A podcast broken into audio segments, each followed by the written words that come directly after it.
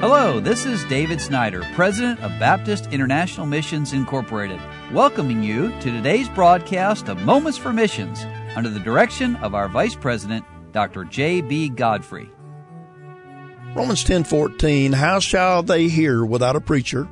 And there is a preacher in Scotland. The Damascus family sent out a Shawnee Baptist Church in Louisville, Kentucky. Church planters in Scotland and they write, Dear pastor and church family and friends, this month began a new chapter in our lives. We're excited to update you all on the new church plant we started. Open Door Baptist Church held its first service on October the 7th at 2 p.m. We didn't know what to expect, but God did. We were blessed to have three families show up for our very first service. We started the service on time and thought that we were the only ones going to be there, but then people started to come in. After the song service, the children were dismissed and Sarah brought the kids to another room to sing church songs and give a lesson from God's Word. It was a bit of a challenge trying to run the service by myself, but God blessed greatly. I preached from the book of John, played the acoustic guitar for the congregational songs. It was a good service and people were willing to help put things away afterwards.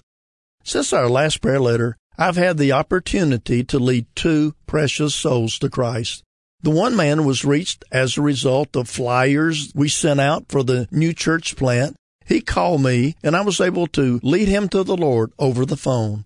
The other man I met going out door knocking. He wanted to know more about the Bible, so we met up and I showed him passages in the scripture and he trusted Christ as his personal Savior. Pray for these men and for their families that they might come to church and grow in the Lord. We're excited about what God is doing in Scotland. This is fruit to your account.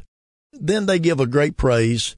Inverurie Baptist Church held a goodbye service for us the Wednesday before the opening service of our new church, Open Door Baptist Church. It was encouraging to hear everyone's testimonies and to hear how discipleship and the preaching helped the young men. I'm glad that I had the opportunity to be used by God in their lives.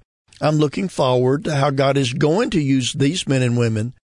We had two amazing meet and greets before the first service. Through these two Saturdays, we met eight different families. Pray for these families to come to our services on Sunday. Thank you for your sacrifices in helping us with the extra expenses of starting a new church.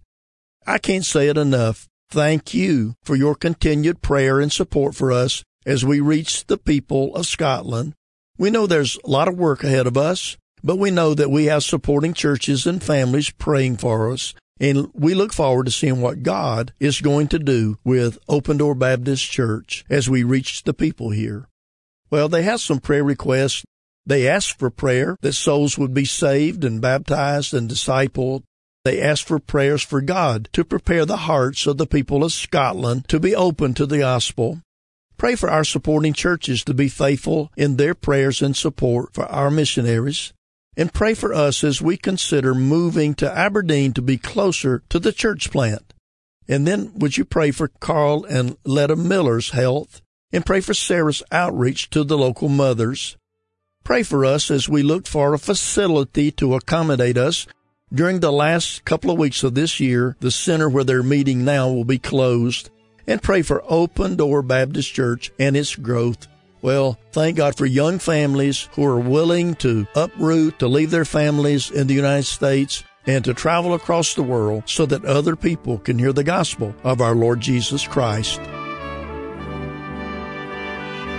You've been listening to Moments for Missions. For further information, please write to BIMI, P.O. Box 9, Harrison, Tennessee 37341, or call us at 423 344 5050, or you can visit us online at www.bimi.org.